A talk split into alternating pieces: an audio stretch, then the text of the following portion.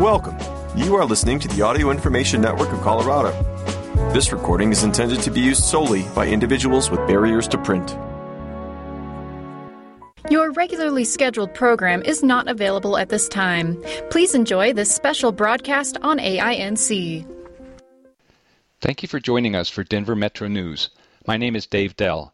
Today I'll be reading articles from the Denver Voice, Denverite, and Westword. From the Denver Voice, I'll be reading Affordable Housing Dashboard Illustrates Colorado's Struggles to Build Homes by Robert Davis. From Denverite, I'll be reading Denver Public Schools will be returning to in person classes next week by Paolo Zialcita. And Denver Health's former public health director has a message about the pandemic. We are not done with this by Esteban L. Hernandez. From Westword, I'll be reading Appeals Filed Over Denver's Two Newest Safe Camping Sites by Conor McCormick Cavanagh, and Something's Fishy About Mask Mandate Enforcement at Downtown Aquarium by Catie Cheshire. I'll finish up the hour with other articles from Westword. This first article is from the Denver Voice. Affordable Housing Dashboard Illustrates Colorado's Struggles to Build Homes by Robert Davis. New data published by the Colorado Housing Finance Authority, CHFA, illustrates some reasons why Colorado struggles to build new homes. The Affordable Housing Development Cost Dashboard, which was published on December 10th, compiled data on the cost of housing development over the last five years. It compared the cost of both new construction and renovation projects that received funds from the 9% Low Income Housing Tax Credit, LIHTC, the 4% LIHTC, and state housing grants. Overall, the dashboard says Colorado has built 219 developments using federal tax credits over the last five years, with nearly 25% of that total coming in 2021 alone. The average per unit development cost over that time frame is $289,737, or $286 per square foot but the average cost per unit increased by 8% to $313,442 or $314 per square foot in 2021. Catherine Grosscup, CHFA's Housing Tax Credit Manager, told Denver Voice that the increase is due to several market factors such as growing labor and supply expenses. This is not unique to affordable housing as the same cost increases affect market rate housing development. But the more expensive affordable housing becomes to develop, the more subsidy is needed to make projects feasible to develop and operate, Grosscup said. One of the main reasons why it's so expensive to build homes in Colorado is the state's labor market. In 2021, Colorado's state minimum wage increased to $12.32 per hour, and it will increase again in 2022 to approximately $12.56 per hour due to inflation. When labor costs are combined with other expenses, such as the price of lumber and other construction materials, the dashboard says these costs can make up as much as 56% of a project's total funding, or more than $161,000 per unit on average. According to the Colorado Department of Labor and Employment, the situation may get worse in the near term. CDLE's industry projections estimate that, that the state's construction industry will grow by just 2.1% through 2023, ranking it below industries like agriculture and educational services. While the statewide housing shortage is impacting nearly every Coloradan, CHFA's dashboard shows that the cost of development varies greatly by region. For example, Denver received federal subsidies for 138 projects at an average development cost of more than $308,000 per unit, compared to the 73 other projects throughout the state that received subsidies at an average cost of $237,000 per unit. Grosscup said the federal subsidy that developers choose can also influence their project's total cost. According to the dashboard, 174 developers in Colorado that use federal subsidies received the 4% low income housing tax credit, LIHTC, over the last five years. The dashboard also explained projects that received the 4% LIHTC carried an average total development cost north of $287,000 as well. For comparison, just 68 projects received the 9% LIHTC, which is designed to reach deeper affordability, Grosscup said. These projects also carried a higher total development cost at more than $313,000 per unit and typically serve families making up to 60% of an area's median income.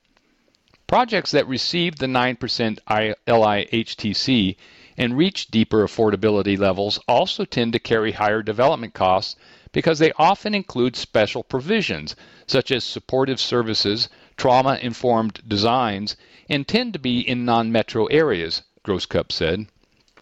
However, developments supported by housing tax credits, no matter the type of credit, can serve a range of incomes and needs along the spectrum. These are more common characteristics of those supported with 9% credits, Grosscup added. As examples of developments that serve a range of income types, Grosscup points to the Valor on the Fax and the Avi in Old Town Arvada. CHFA awarded the Avi a 4% LIHTC to develop more than 100 affordable units, including 30 units for youths aging out of foster care. Similarly, the Valor on the Fax received a 9% LIHTC and will provide 72 units of affordable rental housing to homeless families and individuals, specifically those living with brain injuries or related disabilities. According to Grosscup, this is not the first time the agency has published data on this topic. The last time CHFA released similar data was in 2015. But Grosscup said the data is still often requested by stakeholders and developers, which led to CHFA developing this first of its kind public dashboard. CHFA seeks to provide affordable housing data and information when possible, and we're excited to offer this latest resource, Grosscup said. The next two articles are from Denverite. Denver Public Schools will be returning to in person classes next week by Paolo Zialcita. Students attending Denver Public Schools, Colorado's largest school district, will be back in the classroom next Tuesday for the upcoming semester, despite the continued surge of the Omicron variant. In a letter to DPS families, Superintendent Alex Marrero said he's confident the existing health precautions in place are enough to protect students, staff, and families. DPS has a very high vaccination rate among staff, and the COVID 19 vaccine is now available for everyone ages 5 and older, he said in the letter. We also strongly encourage everyone who is eligible to get a booster shot. While all city employees are required to get vaccinated against COVID 19, students are not. Masks are required for all students, staff, and visitors, regardless of vaccination status. The decision to continue with in person learning was met with the blessing of Colorado health officials, according to Marrero. We know in person instruction and support are critical for the overall well being of our students. Our plan is in line with the recommendation from the health experts who have been our partners throughout the pandemic, Marrero said. Marrero also said to expect revised quarantine and isolation guidelines based on new CDC guidance. This week, the CDC changed the recommended quarantine period for people who test positive from, for COVID 19 from 10 days to 5. The district, comprising 207 schools, will not mandate testing before returning for the new semester. However, district officials are encouraging families to get regularly tested. DPS students are eligible for free tests through COVID Check Colorado. Colorado and the rest of the United States is currently experiencing a sharp rise in coronavirus cases due to the spread of the Omicron variant, which was first discovered in Denver days before Christmas. Denver Health's former public health director has a message about the pandemic. We are not done with this. By Esteban L. Hernandez. If you live or work in Denver, you've more than likely encountered Dr. Bill Burman's work. Burman spent the last 10 plus years leading the public health arm of Denver Health, the city's safety net hospital, and among his duties was making recommendations on public health orders in the city, like the one currently requiring you to wear a mask indoors. Burman stepped down from his role this month. On his last day of the job, Burman sat down with us to talk about the ongoing pandemic, the impact of the new variant, and the work he will continue to do on a part time basis for the hospital where he's worked since 1995. His outgoing message about the pandemic is a sobering one, especially in light of comments Governor Jared Polis made to CPR News earlier this month about the pandemic being over as an emergency. We are not done with this, period, Burman said. There is no doubt we are not done with this. And so maybe the governor meant something different, but we were and are concerned about any messaging which says, in some way, we're through with this. We are not. He noted that the Omicron variant is more contagious than previous variants. One thing I think we can be absolutely certain about is it is more transmissible, and not a little bit, a lot, Burman said about Omicron, which was detected in Denver earlier this month, prior to this interview. Omicron is raising concerns about potential spikes in hospitalizations, and one way Denver Health is preparing is making sure hospital beds are used appropriately. One of the major challenges this hospital faces, and I'm sure it's true for other hospitals, is difficulty transferring patients out who no longer need an acute hospital bed level of care, he said. Another area of focus for the hospital will be monitoring the mental health of its staffers. A potential new wave is discouraging, Burman said.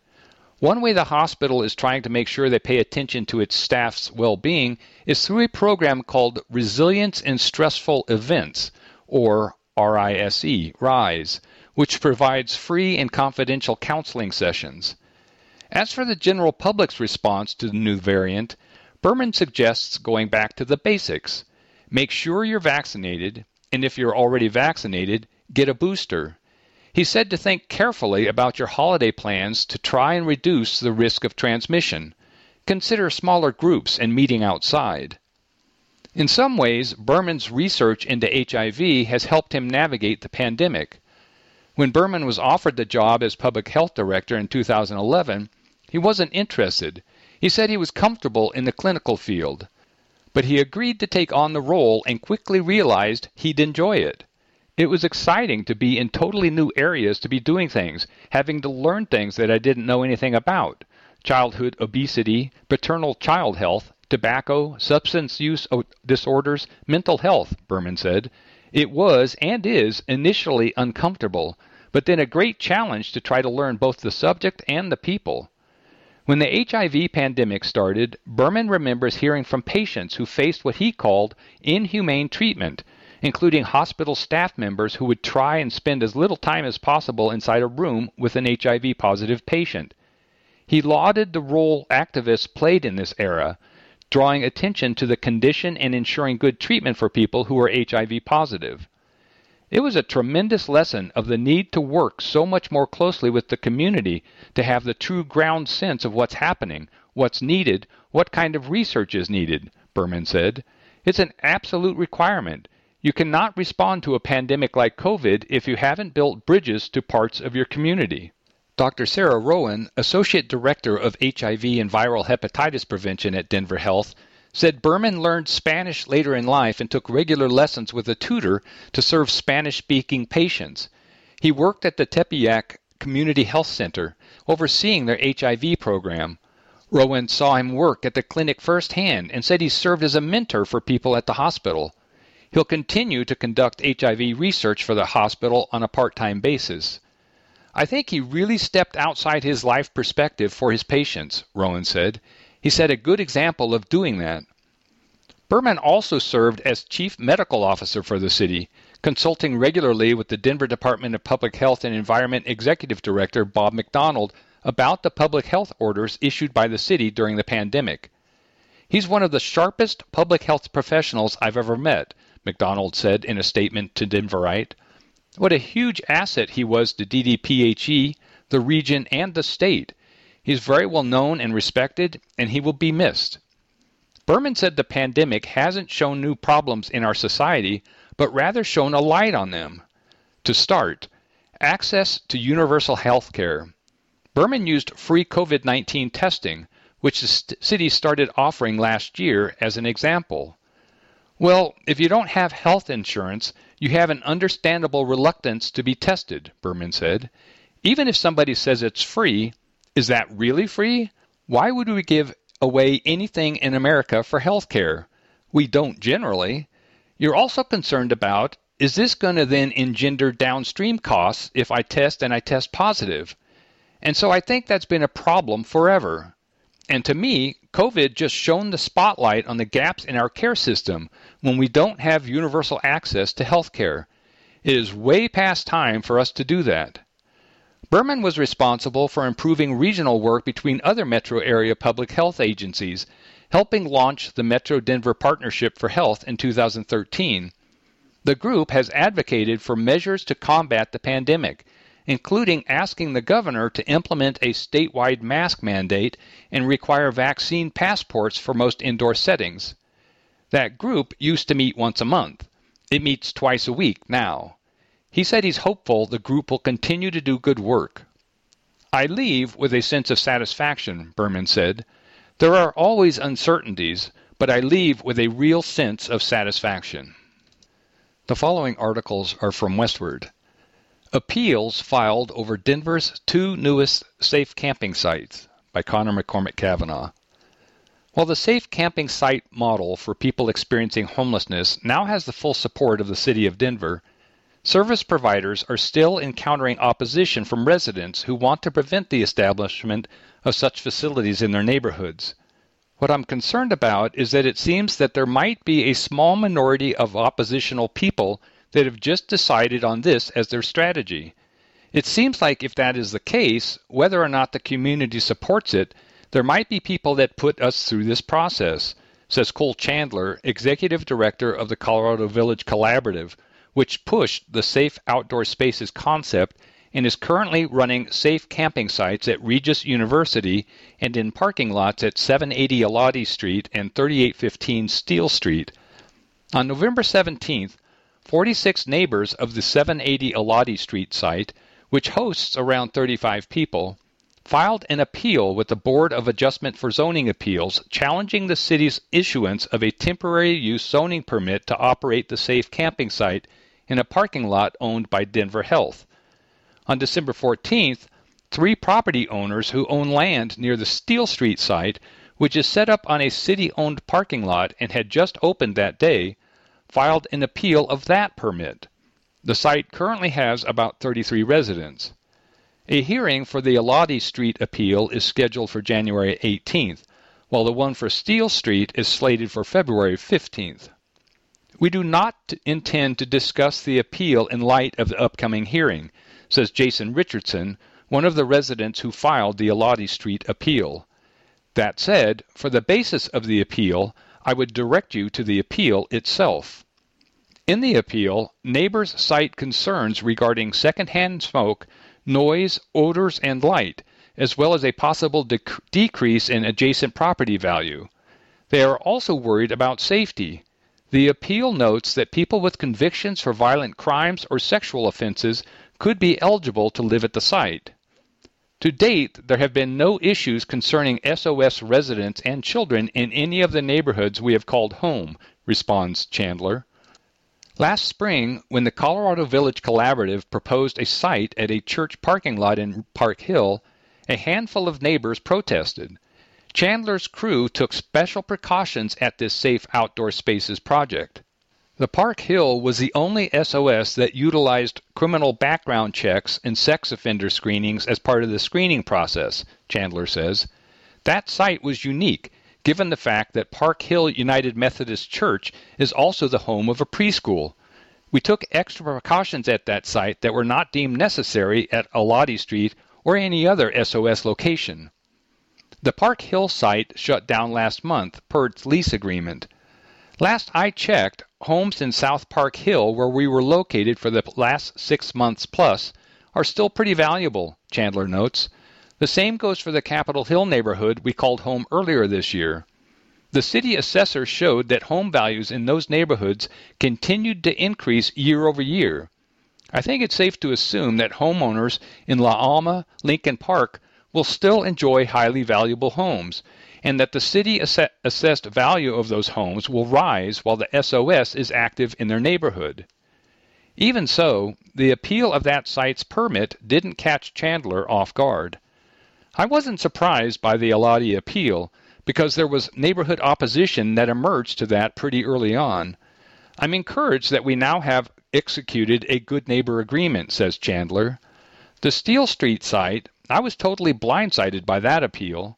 There's been no community opposition whatsoever to that. The neighborhood early and often signed off on their support. That was our first ever site to open with the Good Neighbor Agreement in place.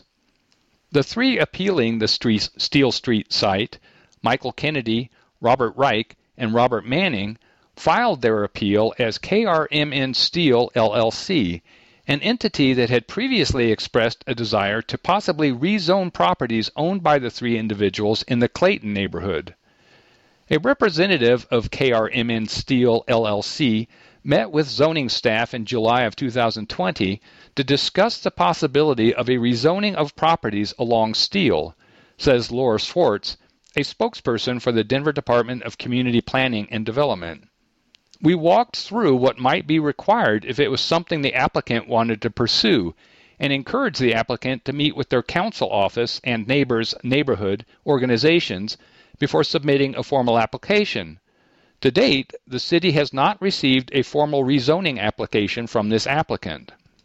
The Steele Street appeal highlights the fact that the safe camping site has a low barrier for entry and doesn't automatically exclude those who are addicted to drugs and alcohol. The operational plan should incorporate tent checks to include searches for drugs, alcohol, and weapons to ensure the residents of the encampment are living up to the policies allegedly adhered to by CVC the appeal argues. Furthermore, the residents should submit to weekly drug and alcohol tests to ensure accountability and compliance with CVC's operational guidelines. Responds Chandler, we don't conduct drug and alcohol testing at any of our sites, nor do we require sobriety. If an individual is struggling with addiction, we first offer that person a safe place to get stable, and when they are ready, we provide access to services that can assist them in a recovery journey. Chandler reached out to the people who filed that appeal. I had never spoken to them before, he says, and they did not respond to my outreach. I'm just disappointed that we're not able to communicate as neighbors. The three individuals who filed the appeal did not respond to Westword's request for comment. These two appeals are not the first to get hearings over safe camping sites. Some Park Hill neighbors filed an appeal with the Board of Adjustment for Zoning Appeals, challenging the overall authority of Denver zoning administrator T- Tina Axelrad to create a temporary use for safe camping sites, which aren't listed as approved uses. The board rejected that appeal in July in a 3 to 2 vote. In August, the board voted 3 to 2 in favor of a site specific appeal for the Park Hill location. However, since a supermajority of four votes is needed to sustain an appeal, the challenge was rejected. After that, the Park Hill group went to court over its issues with safe camping sites. That case remains pending in Denver District Court. When making the initial zoning determination, the city was careful to ensure that operators of these sites would have measures in place to provide for the safety of their guests as well as reasonably address the concerns of neighbors. We've seen the positive outcomes of this work, with the initial safe outdoor sites having worked very well, and we look forward to continuing to make these spaces available for the residents who need them, Axelrad says. After cautiously approving the safe camping site model in 2020, the administration of Mayor Michael Hancock fully bought into the approach this year. Denver City Council had to approve the lease for the Steele Street site since it's on city property, and the city recently earmarked $4 million for the Safe Camping Site program in 2022. We are encouraged by the fact that these sites continue to fill up quickly and serve the people that they're intending to serve and doing so in a really, really powerful and effective way, Chandler says that keeps us going in spite of a few loud voices wanting to drag us through an appeal process every time. Something's fishy about mask mandate enforcement at Downtown Aquarium by Catie Cheshire. A downtown aquarium employee got an unexpected gift this Christmas a COVID 19 infection that she attributes to her workplace's lax enforcement of Denver's mask mandate, which was just extended to February 3rd. It's terrifying because they literally don't care, says the employee of Landry's, the massive Texas based restaurant company that owns and operates the downtown aquarium, which started out as Colorado's ocean journey over 30 years ago and today is an entertainment and dining complex with a full service restaurant and bar, as well as underwater exhibits featuring 500 species. When the Denver County mask mandate was originally announced on November 24th, management sent an email to employees saying that the aquarium would require reservations and masks, as it had at the start of the pandemic. Please do not worry about policing the policy, it advised. If you need to ask someone kindly to wear a mask and they get upset, just let it be or contact a manager. Please do not put yourself into a bad situation. But a bad situation got worse when unmasked parties arrived, says the employee, who asked to remain anonymous, citing retaliation against other workers who have spoken out. She sent emails and photographs to Westword to back her up, up her statements. Even when you try to explain it to guests, they never want to believe that the rule applies to them, which really sucks because then we're fighting on both sides and we get no support from management, she notes. On several occasions, when unmasked patrons didn't respond to a request that they cover up, floor employees called management for backup, as they were instructed to do in the email. But management did not attempt to ask those patrons to put on masks or support the employees' desire to encourage masking, she says. Only four signs in the 100,000 plus square foot facility announce the mandate, including one at the entrance where people can buy tickets. After employees asked for more signage throughout the exhibit floor, the company added a sign at the Stingray Reef. It's a very small, overly worded sign that no one is going to look at, no one is going to read, because Landry's doesn't want to actually appear to be enforcing this, the employee says. The City of Denver offers resources for businesses, including pre made signage and guidance on how to implement mask mandates. Landry's made its own. The aquarium is in compliance with the mandate at this time with having the signs posted on all the doors, a manager emailed employees after someone complained. At this time, we made the decision to protect the staff from having to get into an uncomfortable situation by asking our staff to not actively approach guests on the subject. We don't want you to be put into a situation that turns into a confrontation. After working a shift on December 22nd, the employee went home, where she lives alone and observes what she describes as a low risk lifestyle. She stayed there until December 24th, when she started experiencing symptoms. On Christmas morning, a test confirmed a positive COVID diagnosis. This is at least the third time a floor employee has contracted COVID 19 during the course of the pandemic, the employee says. She attributes part of the problem to the company's insistence on employees making sure that their shifts are covered. A sign at the box office informs employees that they are not permitted to call in sick without a doctor's note, a positive at home test is not sufficient. If they do, they'll get a warning, and after three warnings, they'll be fired. If they have COVID, they must use their personal sick leave or go without pay if they do not have any leave days left, says the employee with COVID. According to another employee who asked to remain anonymous, she and several coworkers have reported the aquarium to OSHA's whistleblower program for unsafe COVID 19 practices several times, she says that they were told that some of their concerns fell under the purview of the Department of Labor rather than OSHA. Workers can also reach out to the City of Denver.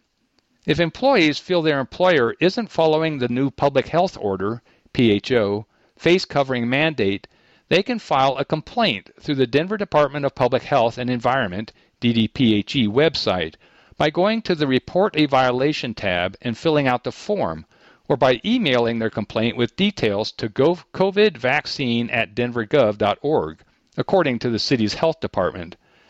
Our goal with the face covering order is ultimately compliance, and DDPHE works with local businesses to make sure they understand what is required of them under the PHO.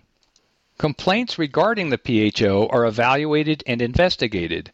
A written warning, also known as an order, may be issued if DDPHE investigators find that a business is not adhering to the PHO.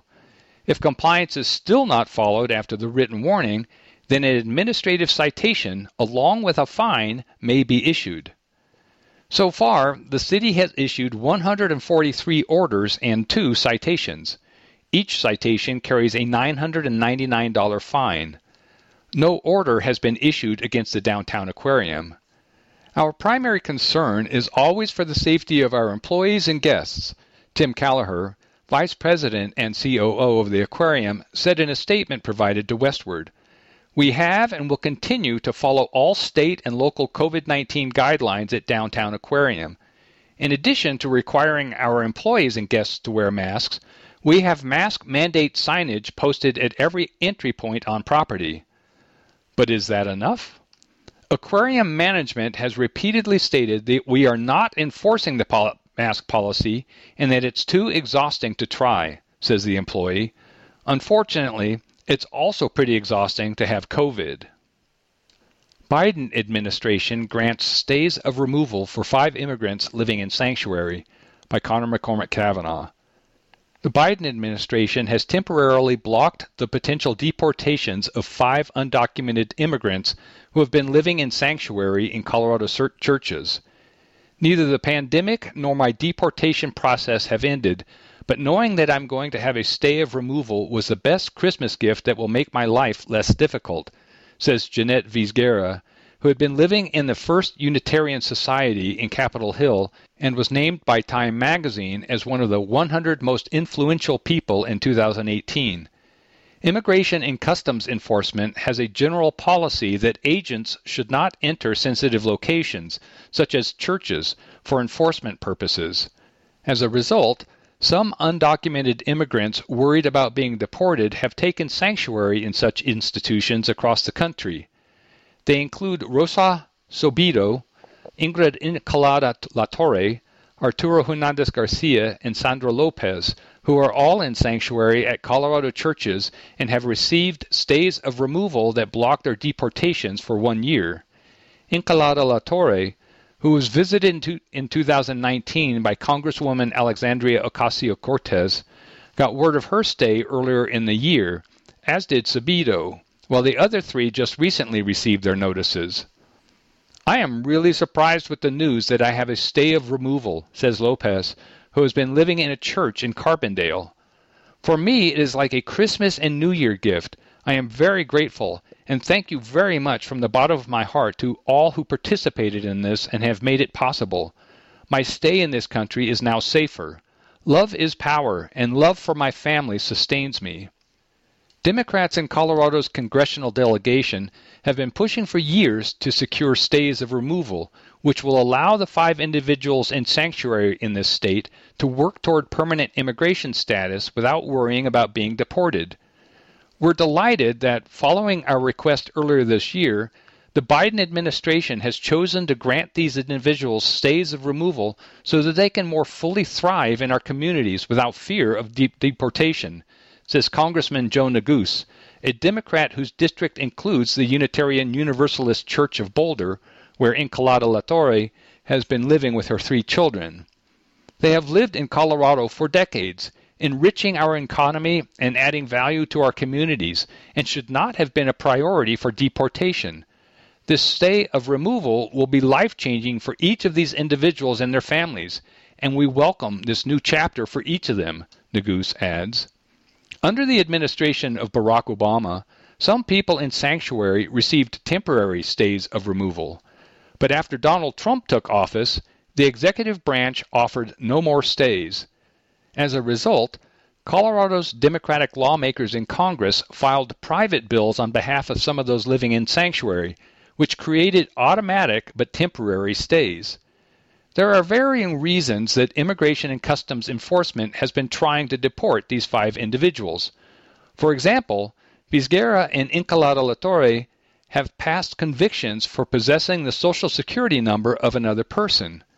In late 2019, Governor Jared Polis pardoned Encalada Latorre eliminating one of the major obstacles facing the Peruvian immigrant as, try, as she tries to gain legal immigration status. Since your conviction, you completed your probation and paid restitution and back taxes, Polis wrote when he issued the pardon in December of 2019. You are a dedicated and caring mother to your three children. You are working to educate others on legal ways to obtain employment and the consequences of using false documents. Rogel Aguilera Mederos resentencing hearing set for January 13th by Conor McCormick Cavanagh. An official resentencing hearing for I 70 trucker Rogel Aguilera Mederos will be held January 13th at the District Court in Jefferson County, in person. I'm concerned about turning this thing into a circus, and it will not be a circus as far as I'm concerned.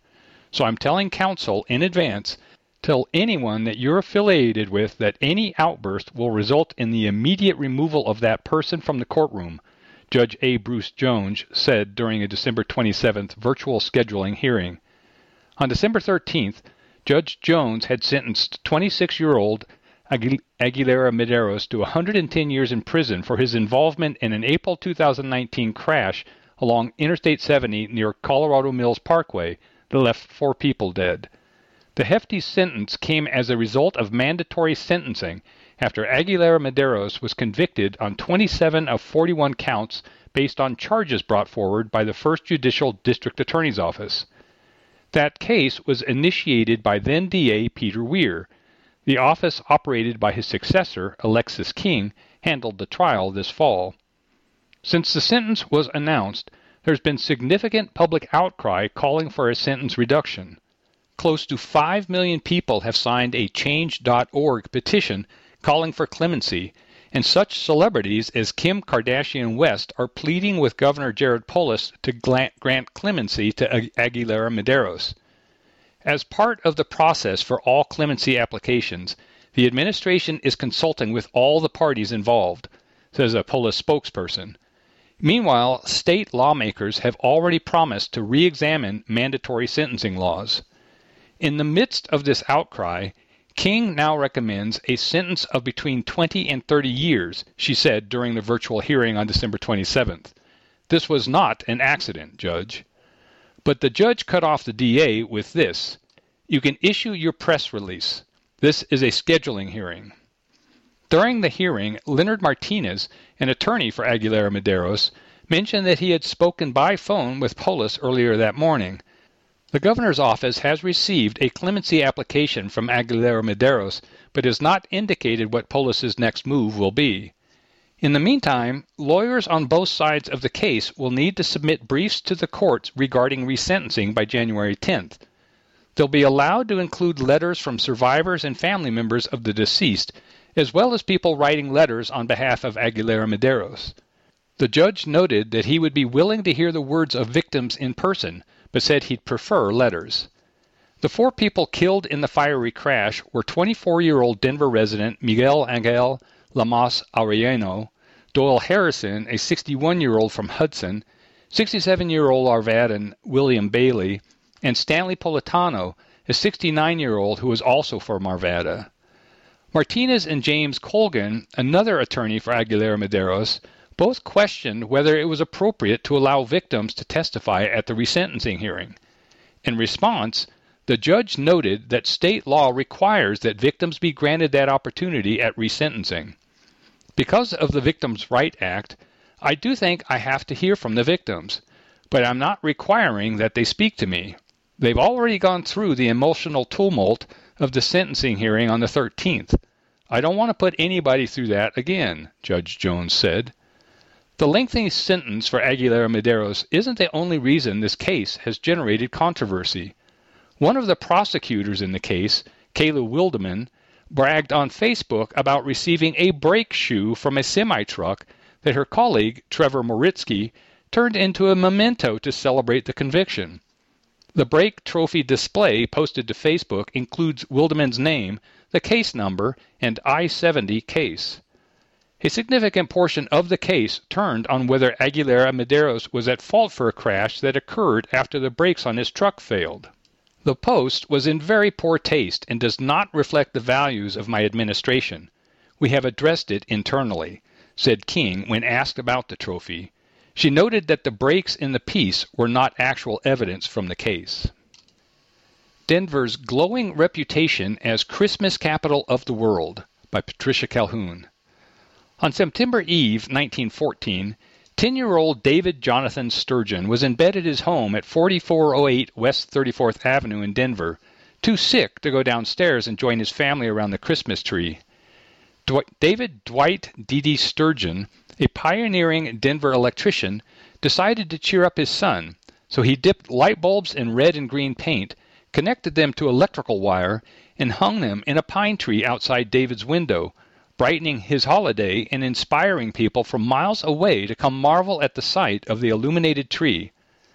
Although there had been a few earlier outdoor decorating attempts around the country, they dimmed compared to the glowing reports provided by Denver Post reporter Pinky Wayne, and enthusiastic city boosters of a century ago were soon touting this as the first illuminated outdoor Christmas tree.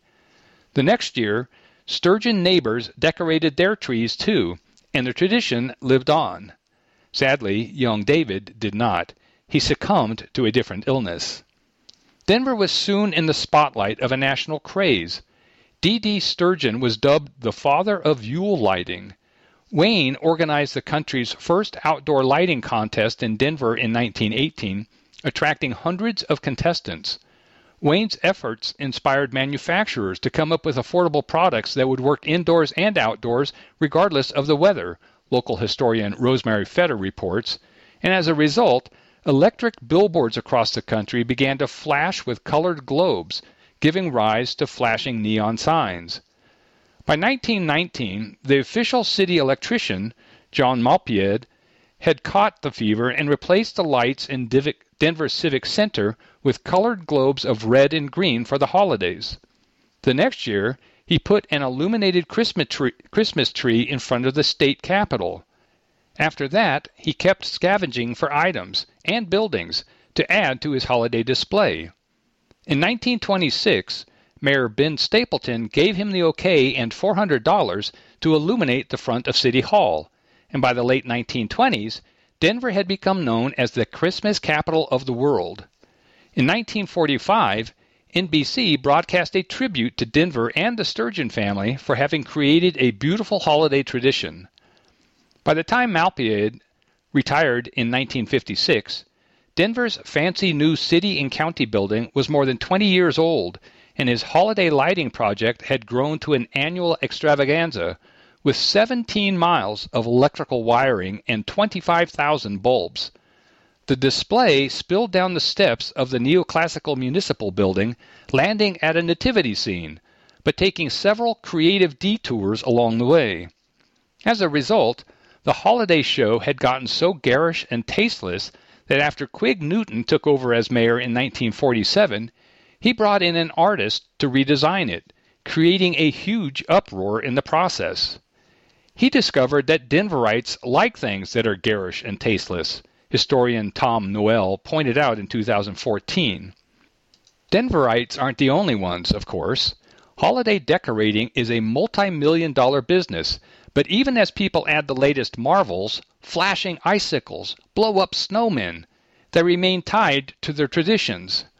New Denver Mayor John Hickenlooper learned that in 2004 when he suggested replacing the Merry Christmas sign at the top of the city and county building with the more inclusive Happy Holidays, which made sense not just because Denver is home to more than Christians, but also because the lighting display glows from the day after Thanksgiving through Christmas and into late January as a cheerful, if over the top welcome for visitors to the National Western Stock Show. But Hickenlooper was quickly persuaded to leave the sign alone. Over the past several days, it has become clear to me that there is strong community sentiment to maintain the Merry Christmas sign, and I am glad to oblige, he said at the time. My intention was never to disrespect or slight anyone or any religious tradition. I apologize to anyone who may have been offended or mistakenly felt I was being anti Christmas. Hickenlooper might have two O's, but I am not Scrooge. We are happy to keep the Merry Christmas sign. There have been other changes over the years, though. During the cash strapped 80s, the budget busted city was going to dispense with the display until the Keep the Lights Foundation came through with enough cash to leave the lights on. Sturgeon Electric Company, the business that D.D. Sturgeon founded in 1912, has never been in the holiday lighting business itself, but it contributed to that campaign. Today, it's a large industrial construction company responsible for a lot of the power lines across the country. Although it's now a subsidiary of a holding company, it continues to be based in Colorado, in Henderson. The Denver City and County building display is now safely back in the city budget, and a few years ago, all of those bulbs were replaced with LED lights that are not only more energy efficient, they use only a third of the energy of previous years, but allow for the colors to be changed with the flick of a switch, creating those recent celebrations of pink, purple, red, and of course, orange and blue causes. But it's what's below the lights, the nativity scene on the steps, that has always created the most controversy. In order to keep church and state separate, over the years Denver has added a number of non religious figures to the display, including giant nutcrackers, reindeer, candy canes, and Santa's workshop. But even so, in 1981, four individuals who described themselves as tax paying non Christians filed a complaint in Denver District Court alleging that the nativity scene erected on city property and funded through tax revenues was a violation of their rights. They asked that Denver not only be prohibited from displaying the scene, but forced to sell it at public auction. The case went to trial in 1982 when aptly named historian Noel talked about virgin birth and then Mayor William McNichols testified that he'd received thousands of letters concerning the display, which generated a feeling of goodwill that is rarely matched during the rest of the year.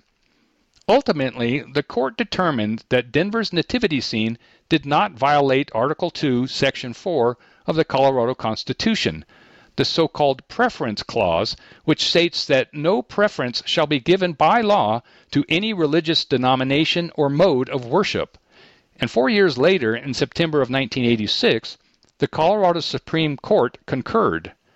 Considered in the context of the larger display, the judges ruled, the Denver nativity scene does not violate the preference clause of the Colorado Constitution. In the four decades since that ruling, the Colorado Supreme Court's position has only been strengthened by U.S. Supreme Court decisions, and the addition of even more junk to the display has helped too. Consider it the Santa Claus. While it may insult aesthetics, it keeps Colorado constitutional. To combat the filching of the baby Jesus by radio pranksters, not cranky atheists, the nativity scene is now covered in glass, like a square snow globe. At some pivotal point now lost to history, Santa's workshop was replaced with a workshop full of country music elves. The Nutcrackers surrendered to old age. But angels on high still oversee the action. Let there be light. Nissi's to reopen in bigger, better location next spring by John Solomon.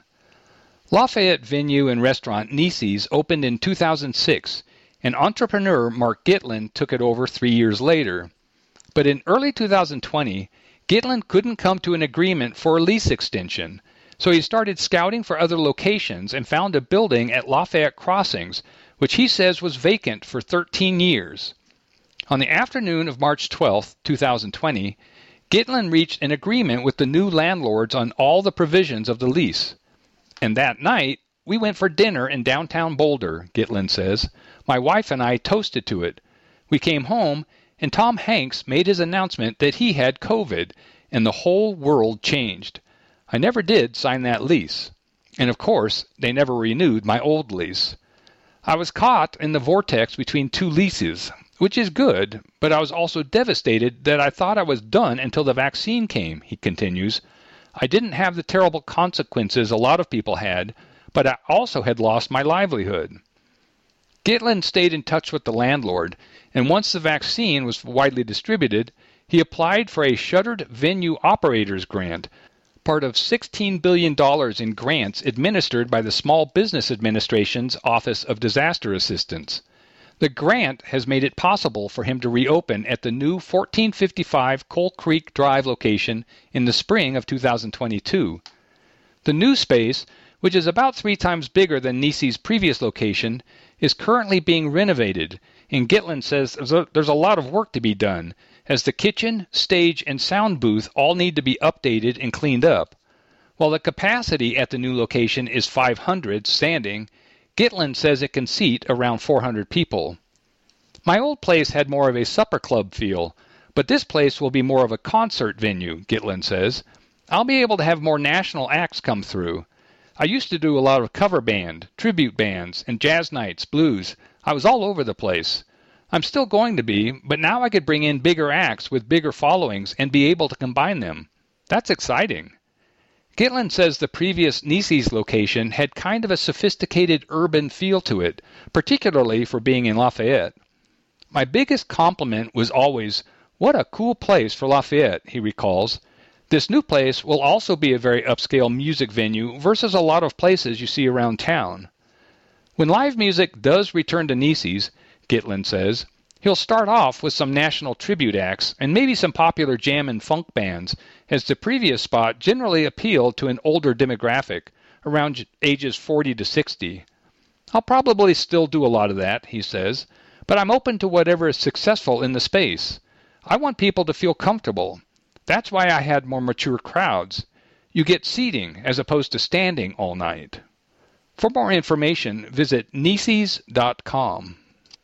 Dierks Bentley's Whiskey Row opens New Year's Eve by John Solomon. Nearly a year ago, construction started on Dierks Bentley's Whiskey Row at 1946 Market Street, a block from Coors Field. The Country Stars Bar and Venue, which will host live music five nights a week and DJs Thursdays through Sundays, is set to celebrate its grand opening on New Year's Eve. The former home of Lodo's Bar and Grill underwent major renovations. The 22,000 square foot finished location comprises two existing buildings, including a 6,000 square foot addition. There's a state of the art sound system with tour grade components, a stage for live music with a 65 foot immersive LED wall, and a large outdoor patio with lawn games. Whiskey Row also serves Southern inspired food and signature cocktails. I spend a lot of time in Colorado, so it was definitely the most fitting next spot for Whiskey Row, Bentley said in a statement. The neighborhood is a great vibe for experiencing Denver whether you're a local or a tourist, and I can't wait until I get to be back there and have a cold one in the Mile High City at my very own place. The Denver Whiskey Row marks the brand's fifth location. The Phoenix based Bentley has also opened locations in Arizona and Nashville. The project is part of a joint fin- venture between Denver based Monfort Companies and Iconic Investments and Scottsdale, Arizona based Riot Hospitality Group. We are extremely proud to be opening this exciting venue in Denver, Riot Hospitality Group CEO Ryan Hibbert said in a statement. Having partners like Monfort Companies and Iconic Investments has made this an incredibly strong project. We are looking forward to becoming woven into the fabric of the Denver lifestyle and becoming great neighbors in the Lodo district. The grand opening New Year's Eve party starts at 9 p.m. Friday, December 31st. Nashville based musician Stephen Paul and his band will play from 9 to 10 p.m., and long standing Whiskey Row DJ Christopher Gray will provide the entertainment from 10 p.m. until 2 a.m. The venue will adhere to local restaurant and event COVID 19 guidelines, including checking vaccination status at the door to ensure the safety of guests and staff.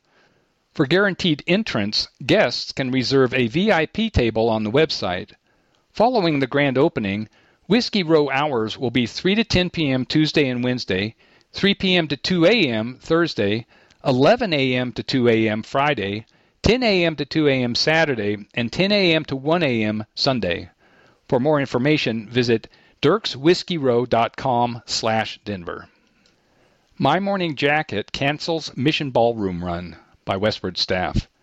If you thought 2021 sucked, you're going to double down on that sentiment if you have tickets to the My Morning Jacket run that had been scheduled for the Mission Ballroom for Wednesday, December 29th through Friday, December 31st. Due to the rise of the Omicron variant, The band announced on December 23rd that it has made the deeply painful decision to cancel the New Year's Eve series. Refunds will be generated automatically from the ticket purchasing outlets. Thank you for joining us for Denver Metro News. My name is Dave Dell.